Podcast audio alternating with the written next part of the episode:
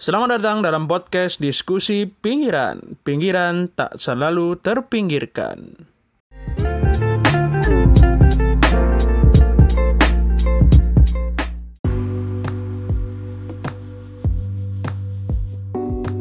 Kembali lagi di podcast diskusi pinggiran Bersama saya Agatan Kensanan Kali ini kita akan membahas mengenai kepemimpinan Amerika Serikat Pasca terpilihnya Joe Biden sebagai Presiden AS terpilih Belakangan pemilu AS 2020 berlangsung sengit Karena capres petahana akhirnya kalah melawan Joe Biden penantangnya dari Demokrat dengan perolehan suara 306 electoral vote memenangkan Joe Biden dan 232 electoral vote oleh Donald Trump. Kita mengetahui bahwa sistem suara elektoral itu di AS butuh 270 vote untuk menang sehingga Joe Biden dinyatakan sebagai presiden terpilih yang akan dipilih oleh para electoral college pada awal bulan Desember nanti dan akan dilantik pada Januari 2021 nanti. Kita mengetahui Joe Biden memiliki uh, proyeksi kepemimpinan yang akan sedikit berbeda dari Trump. Dalam sebuah editorialnya dalam uh, tulisan di Foreign Affairs, dia menyatakan bahwa salah satu prioritas utama yang akan dibenahi dari kepemimpinannya dan juga kepemimpinan AS ke depan adalah renewing demokrasi at home. Bagaimana kemudian ia mengkritik uh, pelaksanaan demokrasi di bawah Presiden Donald Trump sebelumnya yang kemudian dinilai dapat menggangsir nilai-nilai demokrasi karena adanya praktik-praktik yang e, menyulut permusuhan antara ras, kemudian identitas, lalu kemudian eh, nilai-nilai demokrasi ini dianggap buruk di e, pemerintahan Trump. Nah, Joe Biden sebagai presiden terpilih ingin mengubah hal itu. Karena menurut Joe Biden, demokrasi itu adalah fondasi utama dari masyarakat Amerika Serikat. Itu adalah sebuah sumber dari uh, kekuatan negara bangsa yang di, yang selama ini dianggap sebagai bangsa adidaya. Apakah kemudian uh, dengan adanya prioritas kebijakan luar negeri untuk membenahi demokrasi di negeri sendiri ini akan berhasil? Kita melihat. Selama ini Amerika dikenal sebagai negara yang mempertahankan eh, nilai-nilai uh, demokrasi baik di dalam negeri maupun di luar negeri. Uh, sejak Perang Dunia Kedua berakhir, Amerika dianggap sebagai superpower setelah mampu bangkit dari situasi keterpurukan peperangan dan AS sama sekali tidak terpengaruh oleh itu dan juga dia justru membantu negara-negara lain untuk bangkit dari keterpurukannya. Pada saat itulah sebuah istilah muncul dari seorang tokoh, jurnalis, wartawan dan juga dia ini adalah pendiri majalah Life, Henry Luce menyatakan bahwa ini adalah abad Amerika. Nah, ide utama, ide dasar dari abad Amerika ini adalah bagaimana Amerika itu bisa memimpin peradaban dunia sehingga sesuai dengan uh, apa yang Amerika inginkan. Nah, bagaimana kemudian Amerika eh, mengelola tatanan dunia saat itu adalah dengan kekuatan powernya. Amerika Serikat dengan nilai-nilai demokrasi yang coba ingin disebarkan ke negara-negara lain itu agar sesuai dengan eh, nilai-nilai yang ada di dalam negaranya. Kita mengetahui beberapa saat setelahnya eh, Amerika terjerumus di dalam perang dingin. Ini adalah perang ideologi yang sangat eh, mengutamakan bagaimana nasib ideologi demokrasi, demokrat, eh, ideologi demokrasi liberal kemudian dipertarungkan oleh ideologi komunis saat itu. Nah, setelah perang dingin berakhir, para ahli di Amerika Serikat uh, memandang bahwa salah satunya uh, Francis Fukuyama dalam tulisannya The End of History menyatakan bahwa demokrasi atau nilai-nilai liberal yang dibawa oleh Amerika itu adalah ideologi terakhir di dunia sebagai last man standing. Jadi dia sudah mengalahkan komunis dan ini adalah sebuah akhir dari sejarah pada saat dia menulis itu sekitar tahun 1990-an. Dia menyatakan tidak akan ada lagi pesaing dari ideologi yang akan mengalahkan ideologi liberal demokrasi Amerika Serikat. Nah, sehingga eh, kedikdayaan Amerika Serikat pada saat itu sudah tidak dipertanyakan lagi karena dia sudah ber, eh, dia sudah menjadi dianggap menjadi last man standing yang akan eh, menguasai tatanan dunia dengan nilai-nilai tersebut. Kita mengetahui beberapa negara bahkan menyematkan kata demokratik walaupun eh, negaranya sama sekali tidak demokratik. Misalnya contohnya Korea Utara yang menyematkan uh, nama demokratik di negaranya uh, Democratic People's Republic of Korea yaitu adalah North Korea Korea Utara. Padahal sama sekali negaranya itu sama sekali tidak demokratik karena hanya satu partai dan tidak ada partai lain yang uh, menguasai negara tersebut. Nah ini menjadi uh, menjadi syarat bahwa demokrasi menjadi satu-satunya uh, sistem atau ideologi liberal ya yang sering disandingkan dalam kata demokrasi itu juga jika negara Anda ingin menjadi diakui oleh dunia maka Anda harus menggunakan uh, sistem politik demokrasi liberal gitu seperti itu. Nah, kita juga juga melihat Amerika berhasil uh, melakukan uh, penyematan axis of evil di beberapa negara seperti ya salah satu ya Korea Utara, kemudian Iran, hanya karena mereka memegang kekuatan besar ya misalnya senjata nuklir dan kalau di Iran masih diduga ya eh, kekuatan senjata nuklir dan di bawah kepemimpinan yang tidak demokratik. Nah, Amerika sudah mencoba untuk uh, menggunakan nilai-nilai demokrasinya untuk menguasai dunia.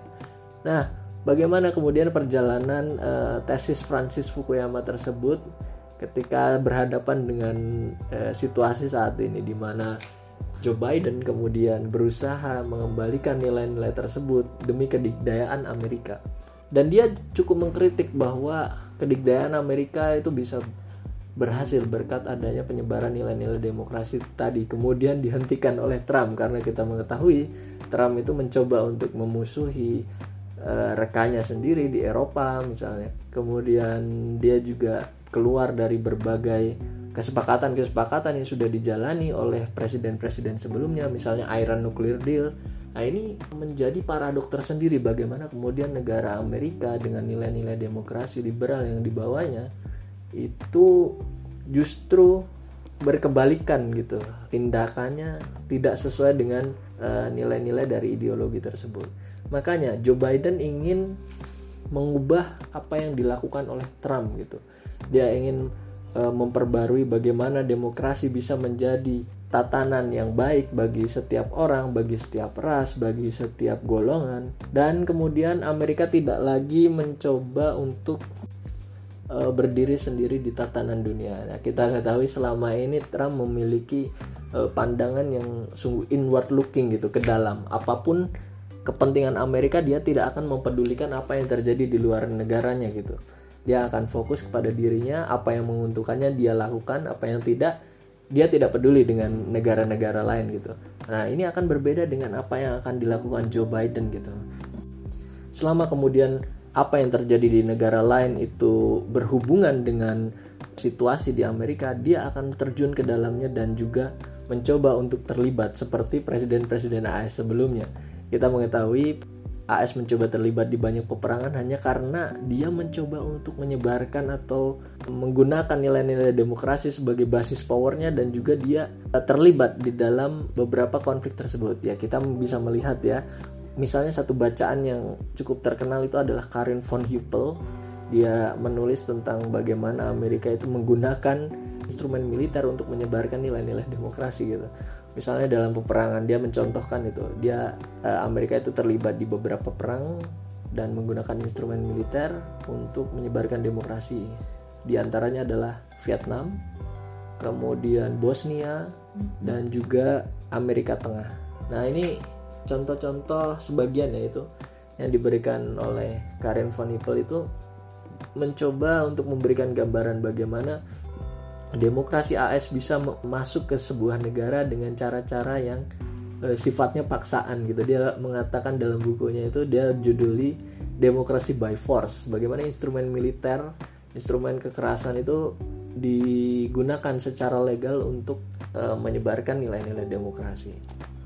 Nah, ini mungkin yang akan dilakukan Joe Biden ke depan yang kita juga harus amati dan juga lihat secara seksama bahwa bagaimana Joe Biden kemudian akan mengaktifkan kembali keterlibatan AS di sejumlah urusan-urusan multilateral ya. Berbeda dengan Trump yang inward looking dia hanya fokus di negaranya sendiri untuk bagaimana menjadikan Amerika great again.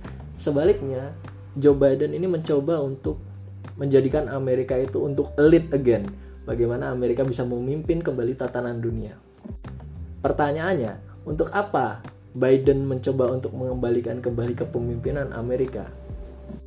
Kita mungkin bisa merefleksikan dalam satu dekade atau dua dekade terakhir ini, para akademisi baik di eh, Asia maupun di Barat ya di Amerika itu mencoba memprediksi dan juga mewanti-wanti atau mengkhawatirkan adanya kebangkitan Cina di Asia. Kita mengetahui Cina memiliki ekonomi yang kuat dan juga penduduk yang banyak gitu selama ini dan juga dengan kepemimpinan yang otoriter mencoba untuk membangun raksasa atau gurita bisnis di mana-mana dengan beberapa proyeknya yang cukup ambisius misalnya seperti Belt and Road yang juga melibatkan salah satunya negara kita Indonesia gitu. Dengan kemampuan ekonomi yang cukup kuat tersebut, Cina digadang-gadang akan bangkit dan melampaui kekuatan hegemoni Amerika yang selama ini eh, menjadi pemimpin dalam tatanan dunia. Karenanya, keterlibatan Amerika dalam urusan-urusan multilateral dan juga tidak diam dalam percaturan politik dunia itu untuk memastikan bahwa Amerika tetap memimpin dalam tatanan dunia. Dia tidak ingin eh, kebangkitan Cina di Asia ini bisa mengubah tatanan dunia yang tadinya dipimpin oleh Amerika kemudian Cina berusaha untuk merebut status tersebut kemudian dia bisa mendominasi dunia. Kita mengetahui Cina dan Amerika ini punya hubungan yang tidak cukup baik dalam beberapa tahun belakangan. Terlebih eh, Donald Trump ini cukup sentimen terhadap bisnis yang dilakukan oleh Cina yang mulai berekspansi ke tanah Amerika gitu. Sehingga karena merasa dirugikan negara Amerika Serikat, dia mencoba untuk memboikot dan juga membatasi atau memberikan tarif, memberikan bea kuota terhadap barang-barang atau jasa yang diproduksi atau yang dihasilkan dari negara Cina. Nah, sebenarnya boykot atau pengenaan bea, pengenaan tarif dari barang-barang tersebut itu dilakukan oleh keduanya dan ini bisa menyakiti keduanya gitu. Tetapi kemudian ini tetap dilakukan oleh pemerintahan Trump saat itu. Nah, pada kepemimpinan Joe Biden ke depan ada kemungkinan bahwa hal tersebut tidak akan berakhir itu karena kepemimpinan Joe Biden ini mungkin akan melihat Cina juga hati-hati seperti halnya Trump. Maka tidak heran pada saat pertama kali Joe Biden sudah unggul dalam pemilihan dalam suara elektoral yang didapatnya, itu Cina cukup memberikan pernyataan yang hati-hati, yakni dia tidak ingin memberi selamat tapi juga tidak ingin uh, diam saja merespon adanya kemenangan Joe Biden gitu. Maka dia bilang bahwa kami akan memberikan pernyataan sesuai dengan uh, praktik internasional. Tapi dia tidak menyebut. Kalau negara lain kan langsung menyebut ya kami memberikan selamat kepada Joe Biden yang sudah memenangkan. Tapi Cina penuh kehati-hatian karena melihat bahwa kepemimpinan Joe Biden ini sepertinya tidak akan mengubah apa hubungan yang akan terjadi uh, ke depan antara Amerika dengan Cina gitu di bawah kepemerintahan Joe Biden. Sehingga Cina juga was-was Cina juga hati-hati dengan kepemimpinan baru Amerika Serikat ini mungkin bisa jadi lebih buruk, mungkin juga bisa jadi lebih baik. Tapi kita belum tahu karena Joe Biden sendiri sebenarnya dalam manifestonya itu menyebut bahwa sebenarnya diplomasi itu adalah alat utama yang akan dijadikan cara untuk mencapai kepentingan-kepentingan Amerika. Apakah kemudian Joe Biden akan melakukan renegosiasi agar tidak terjadi perang dagang antara Cina dan Amerika ke depan? Kita juga tidak tahu. Tetapi yang jelas bahwa kemungkinan status quo perang dagang ini masih akan terus berlanjut antara Amerika Serikat dengan Cina. Lalu apakah kebangkitan Cina di Asia ini sebenarnya sudah melampaui abad Amerika atau kepemimpinan Amerika dalam tatanan dunia? Nah, para akademisi sebenarnya masih ragu-ragu dalam menjawab hal ini, baik akademisi barat maupun akademisi di Asia gitu. Eh, beberapa akademisi seperti Joseph Nye menyebut bahwa Amerika itu masih akan memimpin uh, tatanan dunia dan juga masih akan terjadi abad Amerika saat ini karena Cina itu hanya bisa uh, bisa melampaui mm, kebangkitan ekonomi saja gitu. Ada aspek-aspek lain yang masih diperlukan agar negara itu bisa menjadi uh, superpower di dunia atau menjadi negara hegemon.